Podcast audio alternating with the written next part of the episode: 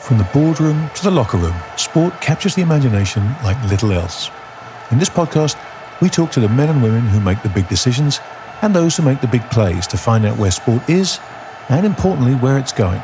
But we do so through the only eyes that matter those of the fan.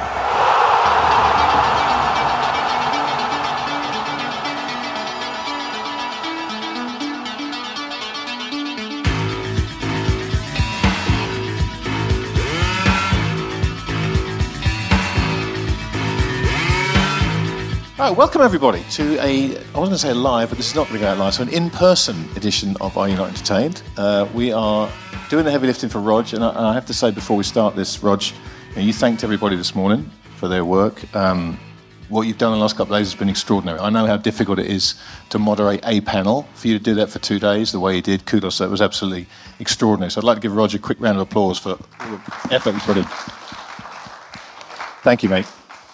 Um, Joining me uh, today, we have, as always, Giles Morgan on the end there. Gilo, how are you doing, mate? Grant, I'm exhausted. I'm absolutely exhausted. I'm overfed. You've done bugger all. I have done bugger all, and I'm overfed, and I'm feeling very fat, and I'm not sure the plane will take off, but hopefully we'll get back to London. All right, which one of you wants to say, oh, no, you don't, Giles? No, you look fine. You look fantastic. oh, There we go. Dan, stop it. Uh, that was the voice of one of our two guests, Dan Porter of Overtime. Dan, welcome.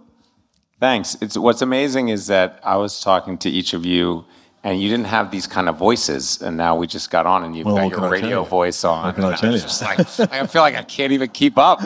Thankfully, your voice is unchanged. Uh, it was the whole thing of the conversation. And also joining us, uh, Ant Arena of Aura. Ant welcome. Thank you very much. Very excited. End of a great couple of days. Rog, great job on everything, except for the weather. and I have a quick question for you. What happened to the socks? I don't wear socks, like No. pretty much ever. I don't Gosh. know why. Is that, uh, It seems to be a trend. There's been a few people I've noticed around the summit who are sockless, and a lot of trainers. Things have changed. I think fashion is moving on. Maybe Yeah. not for me. I haven't got to the trainers just yet. I don't know why I like the sockless thing. And when you say you don't wear socks, is that like a point of principle of some sort, or you, or just you just don't wear socks? Is there a reason for it? Have you seen those ankles? Thank hard you. Finally, Dan understands. I do have spectacular ankles. Um, like to share them with the world. I've, it's not the first time I've heard that. You don't get a 40 inch vertical without ankles like You'd have been a hit in Victoria and London, I can tell you that much. you know, I think it's maybe like I have three kids. There's a lot of washing. The socks go missing. I can't find the pair, so I'm just like, I'll just slip something on. Well, I'm a staunch sock wearer. Jono, you, you're not a man who likes to wear, wear a sock and turn a decent ankle. Um, to, I wanted to talk to everybody about what they've taken away from, from this conference, because uh, everybody in the room here has obviously been here for the last couple of days, and we've had truly a, a phenomenal set of discussions. Um, but people listening to the podcast obviously weren't lucky enough to be uh, to be in the room where it happens, so to speak. And so I want to talk about a few things that we've all taken away from this and share those with you. So, Joel, I'm going to come to you first. Um, what's your takeaway been from the last couple of days? Well, it felt a little bit like Roger had assembled a kind of star chamber of very eclectic minds from throughout the industry um, to create a community where everyone was listening to each other and learning from each other. And I think very often you have sports gatherings, sport business gatherings, where people are on, they're promoting, they're on um, transmission all of the time the amount of people I think have been learning from each other has been really the takeaway. We've, the agenda was some pretty significant challenges for the industry when we think about television rights and the future of media to how much investors should pay. Are they overpaying through to Saudi Arabia? I mean, all of the different areas which I'm sure we'll cover now. Masterclasses from many people that we're all taking and sharing. And I think that's been the, the takeaway in year two of, of the Sports Summit. Um, that this is almost like every year, like a bellwether it's a temperature check on our industry because it's always going to change because society, economy is changing all of the time. And if the purpose of this this summit is just to draw a line every year, just to have a look under the hood, it'll be very, very valuable. You know, uh, Dan, you, we talk about the future of sport, and um, you know, you've been at the forefront of that with overtime for, for some time now. So, uh, as someone who, uh, by definition, is forced to look almost exclusively to the future, what did you take away from this in terms of maybe how you see shifts that you hadn't thought about, or stuff that you're going to take away and will inform your thinking going forward? Well, I used to say when people would say, "Well, how how will overtime keep growing?"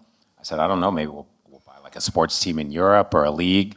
But after two days of this, I'm too depressed about the state of most sports teams and leagues in Europe, with the exception of the Premier League, to think that that's remotely feasible or viable. But at the same time, you realise they're probably on sale pretty cheap, given the state of them. That's true, but now learning all the hidden transfer fees and manipulations by agents and the many ways I can get f bombed, um, uh, I am going to just stick to the boring U.S. stuff in in the short term. But I do think it is.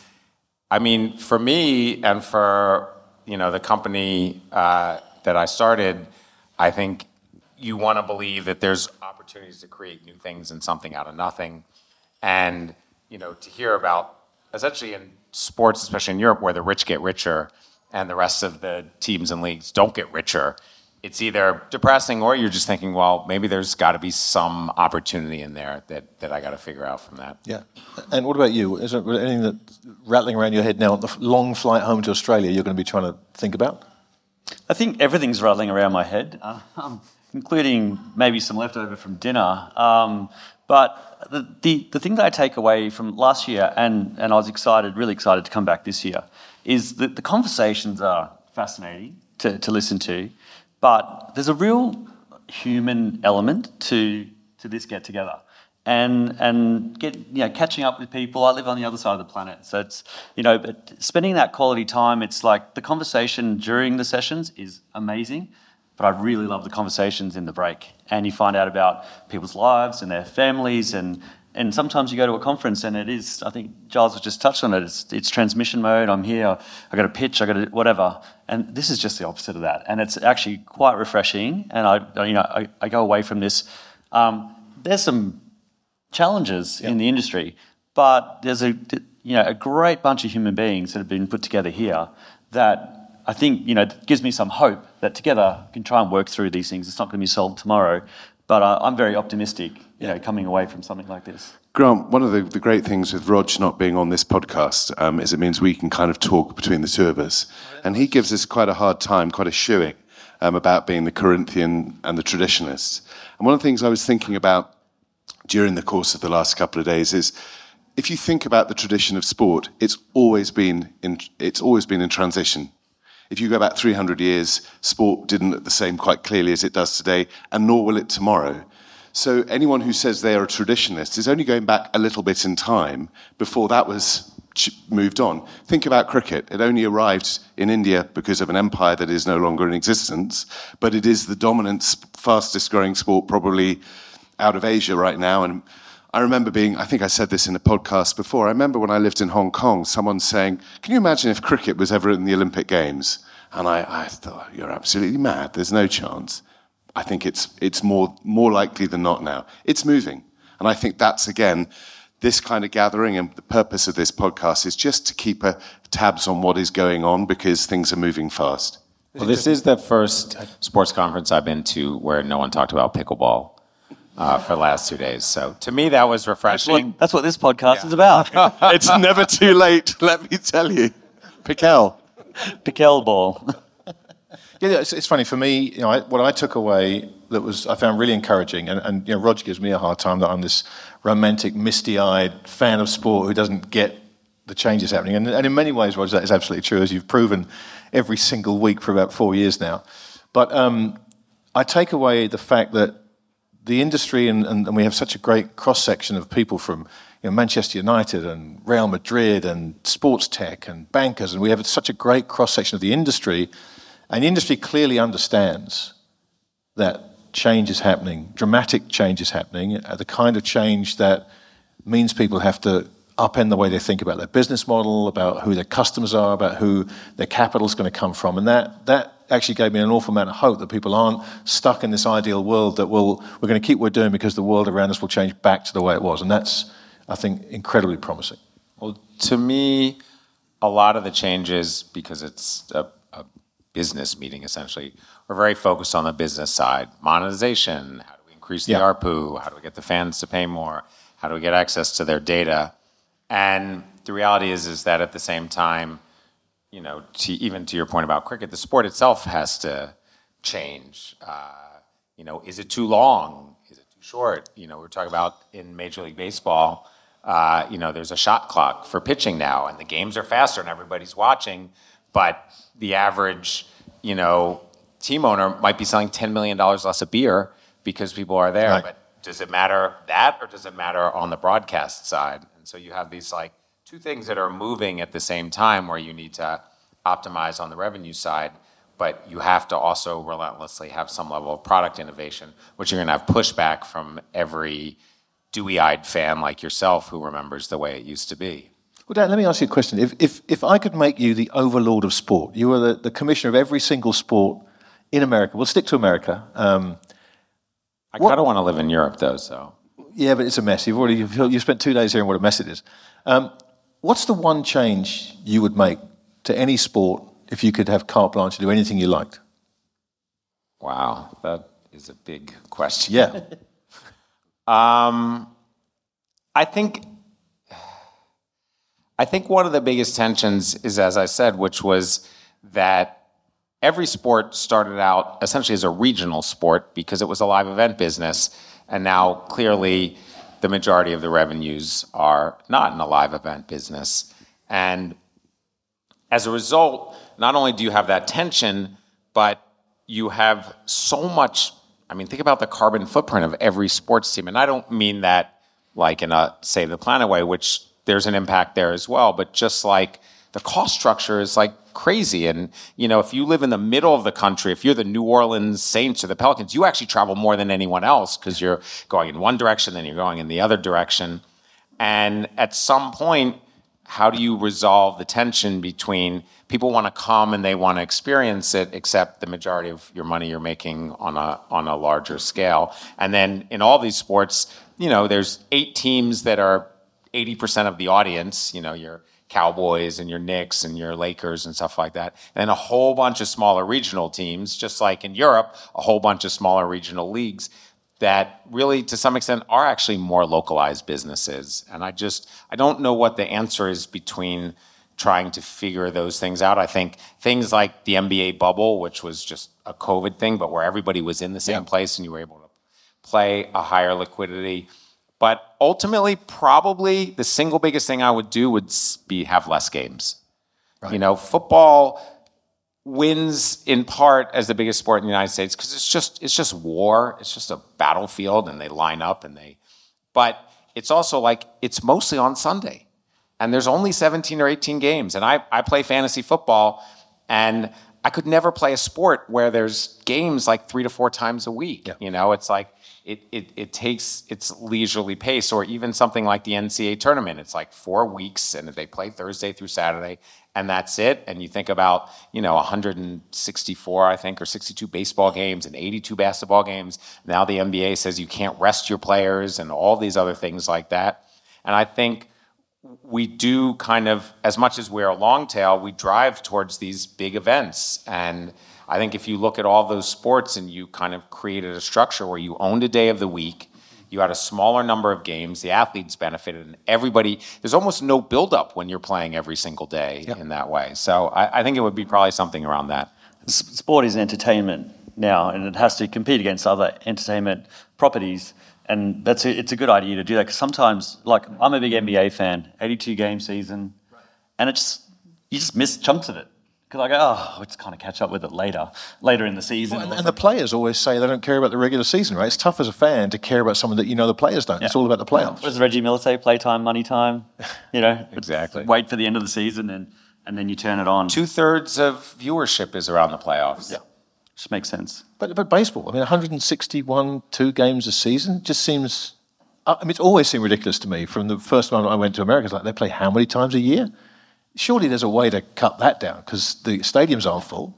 I mean, I, I used to work in the music industry, and I think they used to say about like streaming, like I don't want to be the guy to propose streaming and have it be wrong and lose my job. Like I'll just keep doing my thing until it goes out of business. And somehow, miraculously, it happened, and now streaming is the driving force of the music business. But similarly, like, do you want to be the guy at Major League Baseball who's like, we should have 20 games? And like lose all the fans and every record has seven asterisks and like Yeah. everything else like that. But i also think even i mean the nfl only has 17 or 18 games. It's the only league in america where there's a 100% injury rate every single player is injured. Like I play fantasy sports, and the majority of it has more to do with injuries and who's going to play. You play fantasy sports and get injured. Yeah, that's, Yeah. that's quite something. I mean, What my kind of thumb, my, this? the sprain on my thumb is unbelievable, and and I and I think and that's why people rest in in you know in basketball and otherwise. So you've got a lot of different factors, and not just around the audience, but around the athletes and their longevity as well. Dan, you have a, an extraordinary young audience, and that's something that Overtime really prides itself on. How do you, obviously, you're looking to um, be on trend for people, um, for, for the kids in particular. How, how does it work of what you're generating that is adopted versus listening to the fans to adopt what they want? How, does, how, do, how do you strategically work on that as a team? Uh, well, when I was up here, I said something was lit, and then Roger's son told me like, "You can't say that anymore." And I was like, "Fuck you! I can say whatever I want." No, but uh, um, it's it's clearly not fire to say lit anymore. um, you know, it's funny because it really, in some ways, it depends to me a lot on how you talk to and listen to your audience. I mean, you can go hire some consulting firm to do something or other around that. I mean, we run a lot of accounts on the internet. Um, I read a lot of the comments. I get a lot of direct messages. I have a lot of, we have a whole channel where people post in Slack where people just post interesting comments and things that people say in the comments. So the audience is actually talking to you all the time, especially if you're not just giving them essentially like, you know, the blank play of the game sponsored by so and so, because there's not a lot for them to say around that. So I think if you know how to use social media effectively, and then I like every athlete, for example, who plays in our basketball league, I methodically go through and I look at every single person they follow and I like discover all of this stuff about them or like when they play video games and stuff. So I think like if you're willing to be nerdy enough and research oriented about it, I think you're able to see and understand what that level of consumption is. And then I'll say like, "Oh, you play in my basketball league. How many live basketball games do you watch?" Well, I don't watch any. And you're like, "Well, how are you a basketball fan?" And and they'll tell you and otherwise.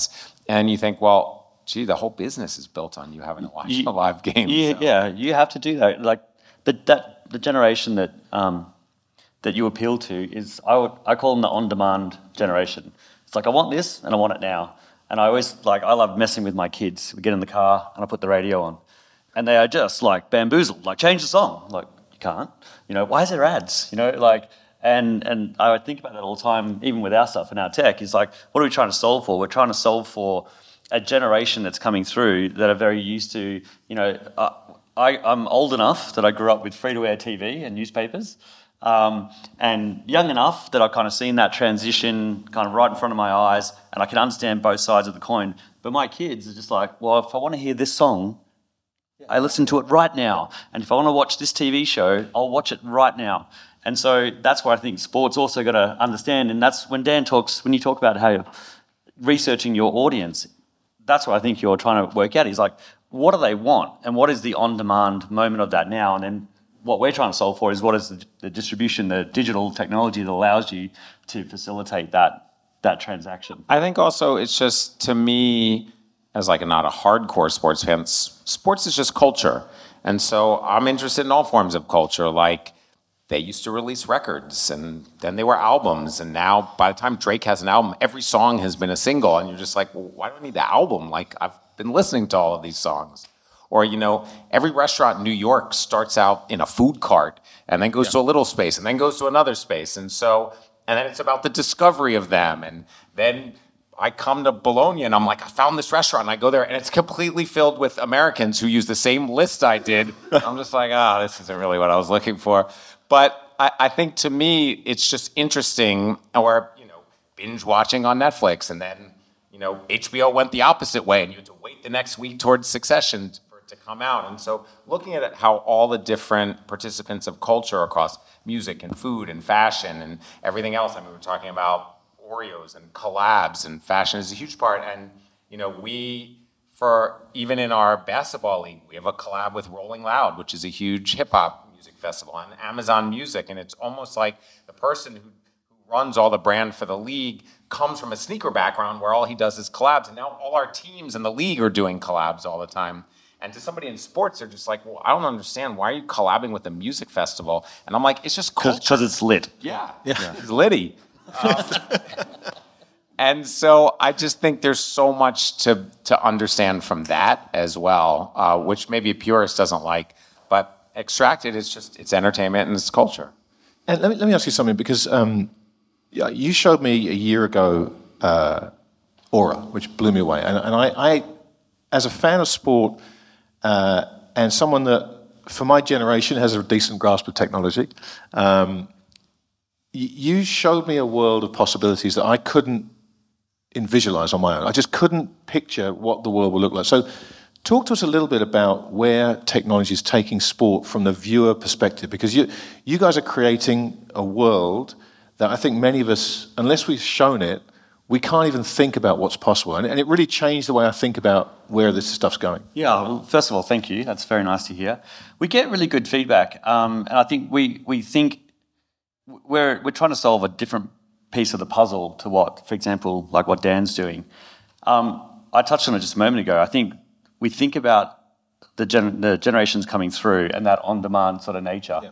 And then how do you how do you solve for that? And when I talk to leagues, rights holders, it's pretty common that they'll say, we have so much content and we have so much data, and we know that there's all these social channels, and we know there's fans engaging there.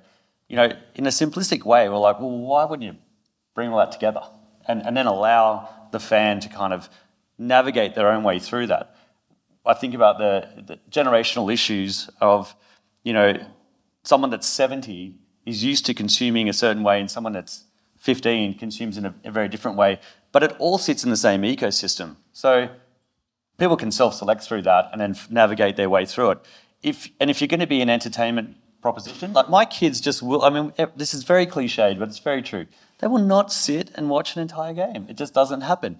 So how do you, if you think about your, if you're a sports league and you realize you're an entertainment property, how can you deliver an experience to that individual where they feel like it is so um, authentic and genuine for the experience that they want to consume from that, that then it becomes a compelling argument. That, that's how we think about a lot. Like, I, I deal a lot with AWS. You know, there's like one, one great data point is when they, the stuff they do with Formula One, it's 300 points of data per car per second.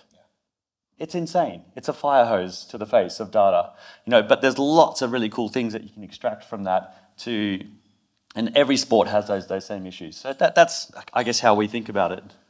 During the, the, the summit, we've been pulled out six areas of, of challenge concern for the industry. And Roger's forthcoming book, it'll be a Christmas hit, I have no doubt. The Perfect Storm, Sports Perfect Storm, will be addressing that and maybe solution. I'm interested, we, we painted a picture of both quite, quite a lot of gloom and quite a lot of nervousness, but also hopefully some solutions how sport can cope to add a little levity or, or positivity, who do you think, from and from your point of view, from both of you, who's doing it well? Who, who's in the ascendancy right now in the sports industry globally? You want me to go first? Yeah.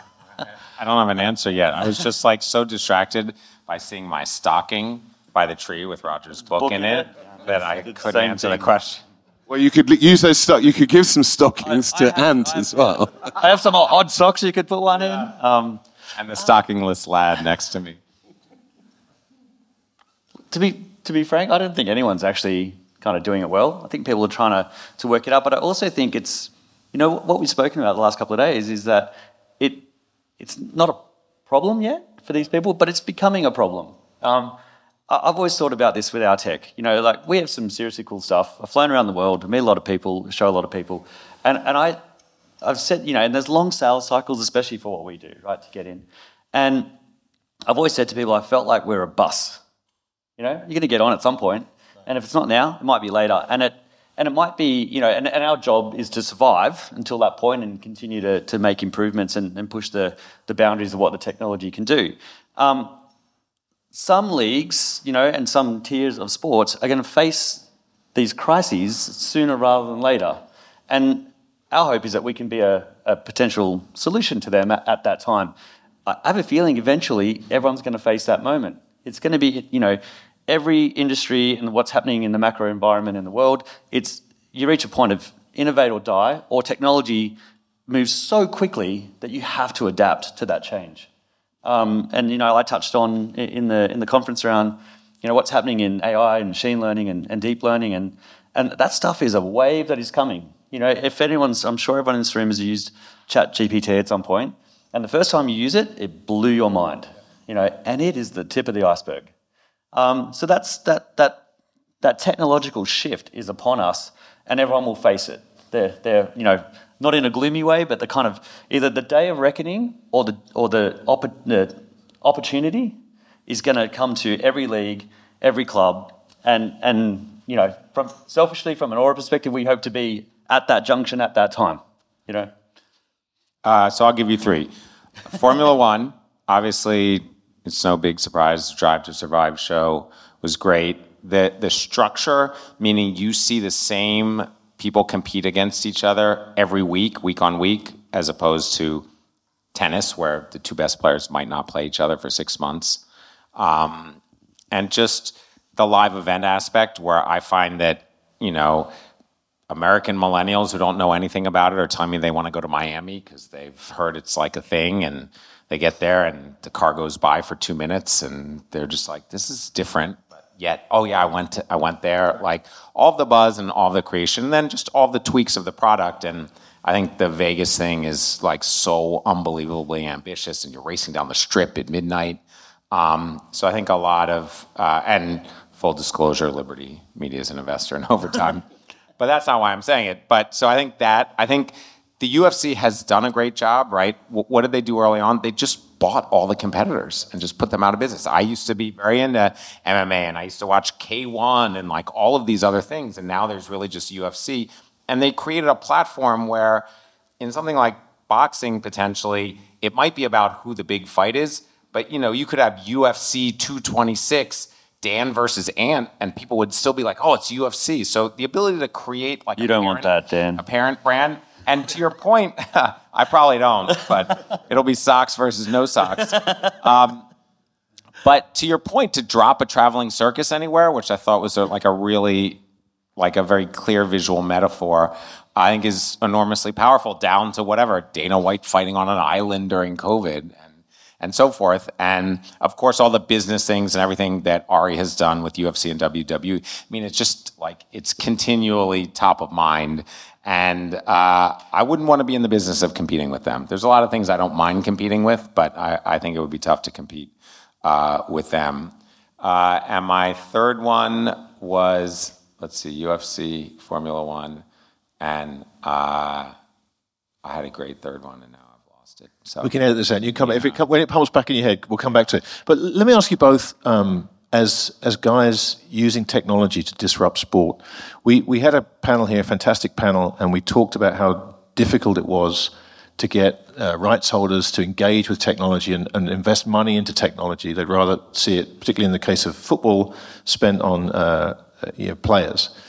What do you think it is that we, we live in a world where the adoption of technology by the consumers is so rapid? People just embrace anything technological that comes in front of them, and they're, they're so hungry for it. What do you think it is that stops these sports rights holders, these teams, these franchises, taking a chance and rolling the dice on new technology? Say, look, let's let's roll this out because they would be able to do deals that wouldn't be that expensive. They'd be able to take risks that people would understand because it's technology and it's cool. It either works or it doesn't work, and people have moved on to the next thing. Where's the problem lie? I think it's a win- window in time. Like. Um, Technology is advancing at an accelerating rate, but the last decade is like, let's call it one generation of technology. And so, like, again, I talk to a lot of the sporting leagues, and the common thing will be like, it's cyclical in that in business as well, by the way. They all started with, we'll use an agency to build X. Then, hold on, we'll bring it all in house. And they invest all this time, money. And then now the next generation comes, but those, those engineers, um, the product people are, are now so busy managing the, the technical debt that they've got and keeping those systems up and running that they lose all innovation R&D and, and the next cycle, which are, I think we're at the beginning of that now, is then they start looking externally again for innovation. And, and, and so, I, again, I think it's that that moment in time right now where I've had a lot of those conversations of like, oh, we have an engineering team and we can do this and that. And then you, you try and get into the, the weeds of it and like, oh, we're just, we don't have the bandwidth, you know. So maybe that cycle is, is starting to shift. I mean, that, I'm, I'm an, an ever optimist. We heard Bo, Bo and I are very, I think, similar in a lot of ways. Um, and very optimistic that, you know, the winds will change and there will be opportunity in some of the gloom, you know, that we sort of discussed. I, I would say uh, I think there is actually a lot of change. I mean, to me, I could be watching an NFL game on my television on the third floor, and all of a sudden I have to go downstairs and grill or something. And so 10 years ago, that meant I wasn't watching it. Now I have YouTube TV, so I just put it on my phone, I put it next to the grill. It's like I go to the store and I'm still watching the game. And like, that's still kind of fucking mind altering to me. Like, as somebody who was trapped in front of their TV, I couldn't get home exactly at one o'clock. And so you think about the time shifting, the portability of watching, like, that is actually gigantic. And then when they introduced the red zone, it's like you had a sports bar on your TV and you had six games up there at the same time.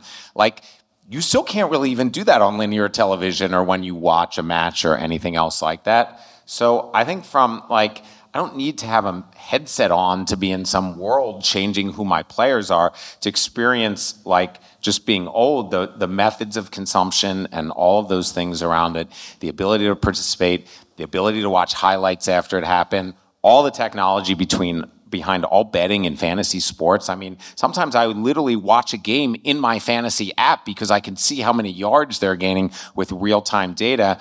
And like, that's really different than being a kid and getting the newspaper and reading who hit a home run or not. So it takes a long time. And to me, the most impactful are some of those larger ones. But it means whether I'm in the car listening to it on the radio or on my phone or moving around in the world, my ability to consume sports is at a higher level and that technology. I remembered my third thing in innovation. Which is college football. Like college football in the United States, which is you know, a weird factor of American sports, um, you know, is like going under this consolidation where there's a championship and now there's more teams in a championship and they're basically taking the format of a league from something that was kind of like almost an uh, you know a high margin but like gentlemen's club of you played like this and now you've got you know a, a league in the east that has teams in the west. Like it doesn't even i don't even know why they have the word east in their name anymore but it's clear that, I mean, money and rights are driving that innovation. Um, but they're going to reshape something which has a longer. I mean, college football was played for 30 years before the NFL. In the 70s and 80s, like especially in the 70s, college basketball was bigger than professional basketball. Like in the United States, our history of sports, the first football game was played between Princeton and Rutgers, two colleges and so you talk about something that's slow to change, you know, with a very fragmented alumni base who, who, says that, and the amount of change and putting conferences out of business and stuff like that, it's kind of mind-boggling. Well, I think as we've been, you know, berating or, or nervously looking at the at the storm clouds ahead, I think I'll just reflect down on what you're saying. Compared to any anybody in the room, and a lot of us are over 40, quite a lot over 50, a few beyond that, and even beyond that. Um, when you think about what the fan experience used to be growing up compared to how spoilt, in a good way, the fan is now, that you can experience your fan, your fandom through all sorts of channels, not just through the screen or even just reading a print article about something or poster on the wall. It's fantastic. For me, the sports industry is fantastic. The, single, the single greatest innovation in sports fandom, honestly, is group chat. Like, I think people underestimate, like iMessage, at least in the United States, is probably actually the largest social graph and social network. And every single game that I consume and every fantasy product I'm in has a group chat in it. And I can be connected with people I went to high school and it's very lightweight and it's on my phone. And in fact, the smartest content providers I know talk about this idea of like winning the group chat. Like I want to make something that's like so dope, if I'm allowed to say that, that they, like people put it into the group chat and that's where it goes. Um, you think about how many people have tried to create second screen experiences as companies and startups, That's just really hard compared to just you pick up your phone and there's something in the group chat. Oh, I can't believe we missed that. And there are times when I'm watching the game five minutes behind when I'm like, oh, my phone's vibrating. And I'm like, I can't turn over because I'm about to find out that we either scored or didn't score and otherwise. But sports is inherently social. And as I described before, that's the greatest thing about going to a live event. You know, a, a live European soccer game and everybody sing their chants and everything like that is amazing. That's really hard to replicate at home with your family or your kids. But as soon as you're on that group chat, you are essentially in a, in a virtual world of live experience with other people um, that I think has, I think without that, sports would be much weaker. I bet you're quite reticent as well. I bet you don't have much to say on, on your group chat. My emoji game is extremely strong. You know, I, I guess this. I want to come back to this this same question, Dan, because what you've said there um, kind of just reinforces my question. We talked about um, YouTube TV. We talked about Red Zone. You know, both great products. But again, when you look at um, the technology available, and again, you know, coming back to Aura, the things you've shown me that it's possible to do. We talk about that second screen experience, and I guess the holy grail is to bring the second screen experience to the first screen. If you can crack that, then you've kind of got the holy grail. But when I when I look at what's available, what you can do with that technology now, it makes YouTube TV and the red zone and the shot tracer and this new thing on the PGA Tour where they have the green and, and as the ball's in flight, you can see where it's going to land they almost seem stone age with what's possible. So why is there no rapid innovation? We're going to try, going to try all these crazy well, things. I agree with Ant. Like it's just a bus, and they're going to get on it sooner or later. But why not? And it's like the first stop. I, I don't understand. I don't know. It's like when I lived in San Francisco. At one point, my father-in-law said to me, "Do you know what Google is?" And I thought, "Oh shit, I better buy Google stock now." Five years later, because my 82-year-old father-in-law knows what Google is, and he never turned back. But five years later than everyone else. It just, you know, adoption is primarily driven more by word of mouth and by socialization and by even somebody who can tell you how to turn it on and explain it, how it works uh, than anything else. We, the biggest client we have now, um, I won't say who it is, but it, their market share is diminishing uh, every year. So they had to come up with a strategy to solve for that. We were a solution for that, and, that's the process that we're in now. And I touched on it before, like it that that's the bus, right? And and they're just at the stop now where they've got to make changes because they're losing one and a half to two points every year to their to their competitors who are innovating. So at some point, there's this necessity to do it. And look, we don't want everyone coming at once anyway. We couldn't cope, but but you know, it, yeah, like like Dan said, it's it's the waves are coming, you know, and I think people will start to embrace some of this. Uh, we've never thought about our stuff, by the way, as a set, like we can do a second screen experience. The way that we think about stuff, and we built a prototype on this, which I haven't really spoken about before. It's seriously cool. We will f- hopefully fully build it next year when we have uh, a little bit of breathing room. But it's interconnectivity of devices.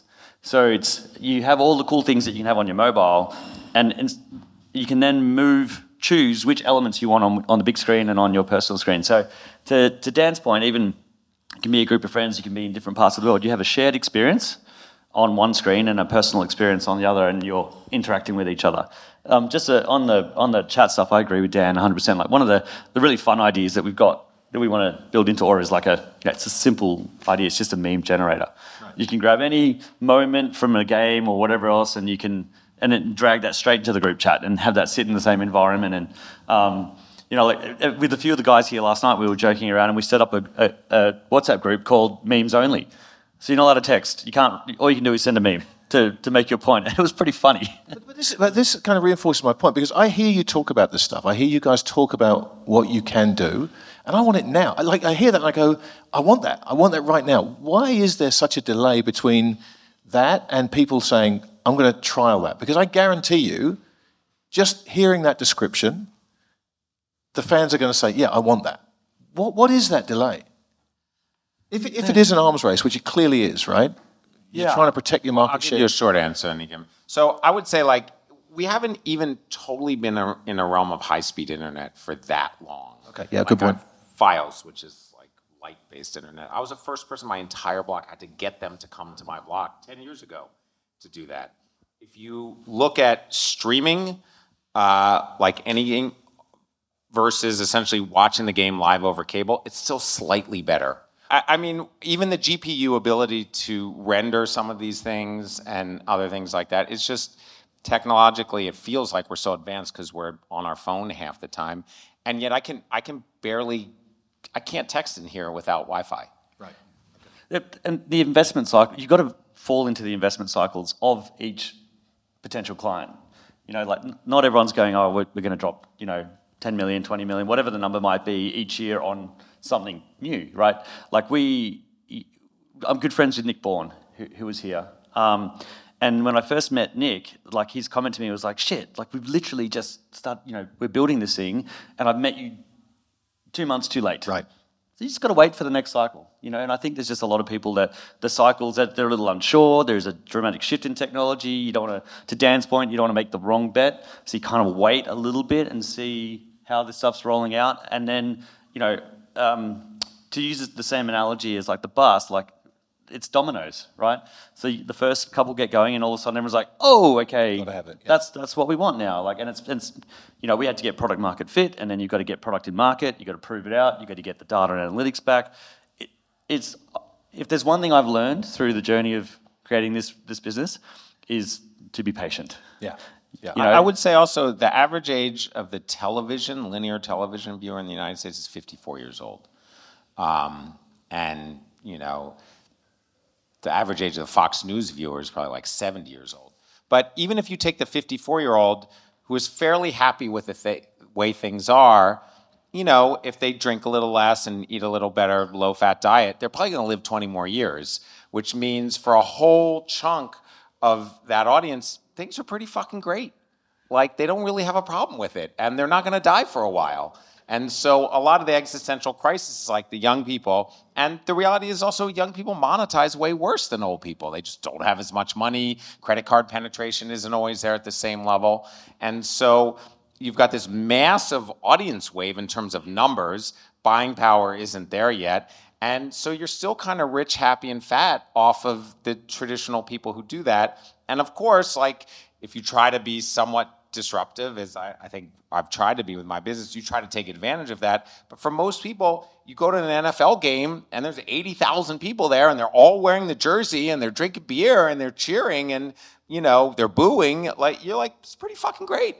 Well, you know, as as optimistic takeaways go, uh, being 54 and probably not going to die fairly soon is actually a pretty good optimistic takeaway. I think. So, I mean, I would say look both ways before you cross the street yeah, of and wear your seatbelt. But Jalo, let, let me let me ask you a question, uh, if I may. Um, there, there's another component part to this, which is sponsorship, and obviously that's your world. You've been in that world for for a long, long time. What did you hear at this conference that either made you rethink or confirmed any beliefs you had about sponsorship, or, or, or made you want to tear what hair you have left out?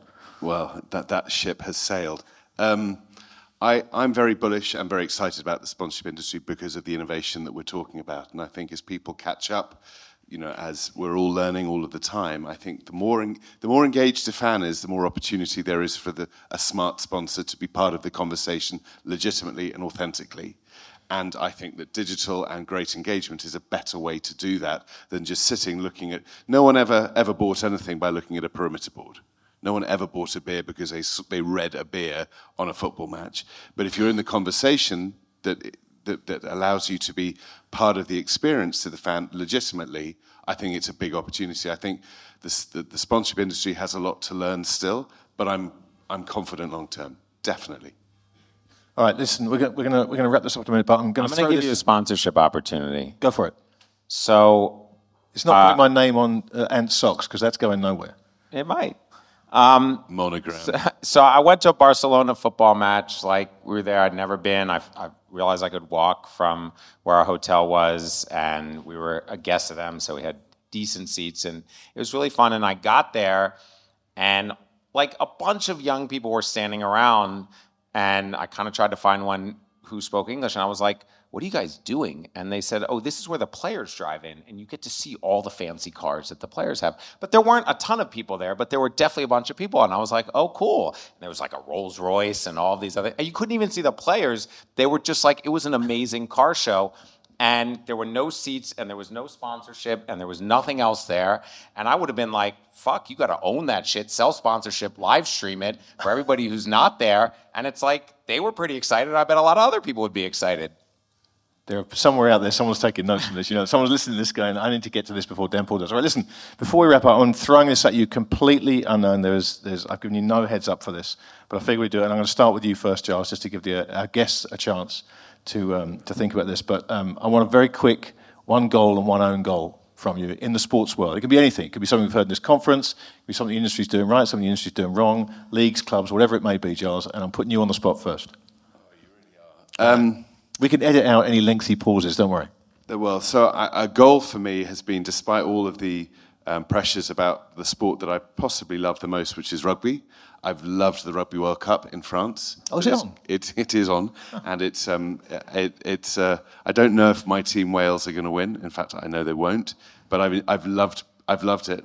Um, so that's that's a, a positive. But on the negative, in the same sport, in fact, I worry greatly um, about the future of, of uh, the sport of rugby for the, the existential problems that exist within it and the ability of the sport to get themselves out. I hope that something can be done, but it, it, that, that is a sort of both bittersweet, I guess.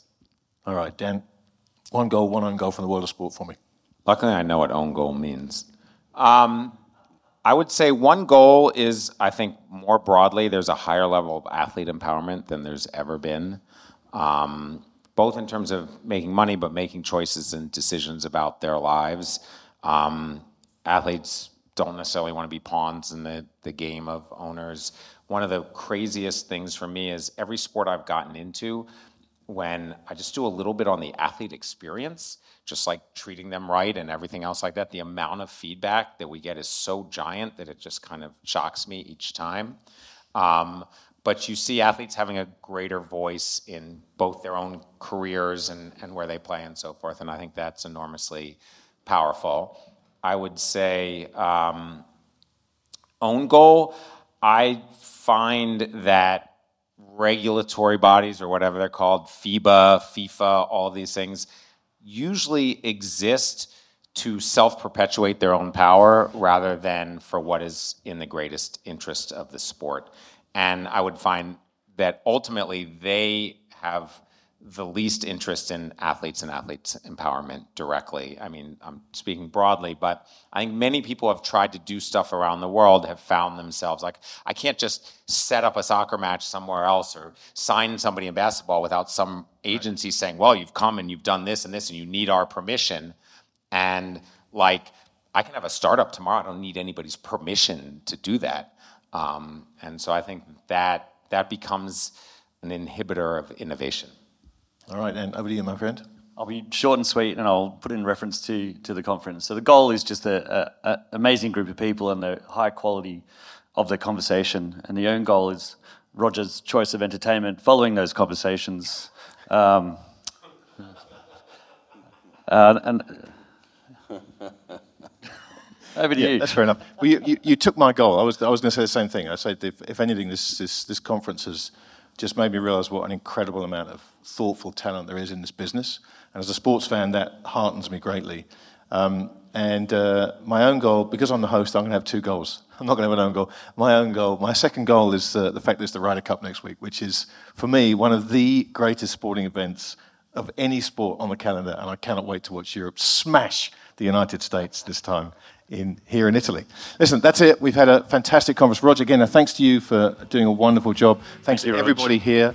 Uh, for, for sticking around after the conference to listen to this, and especially uh, a special guest to uh, a special thanks to our special guests Dan Porter and Ant Arena. Thanks, guys, very much. Thank Appreciate you. it. Thank you very much. Thanks, Roger. That was lit.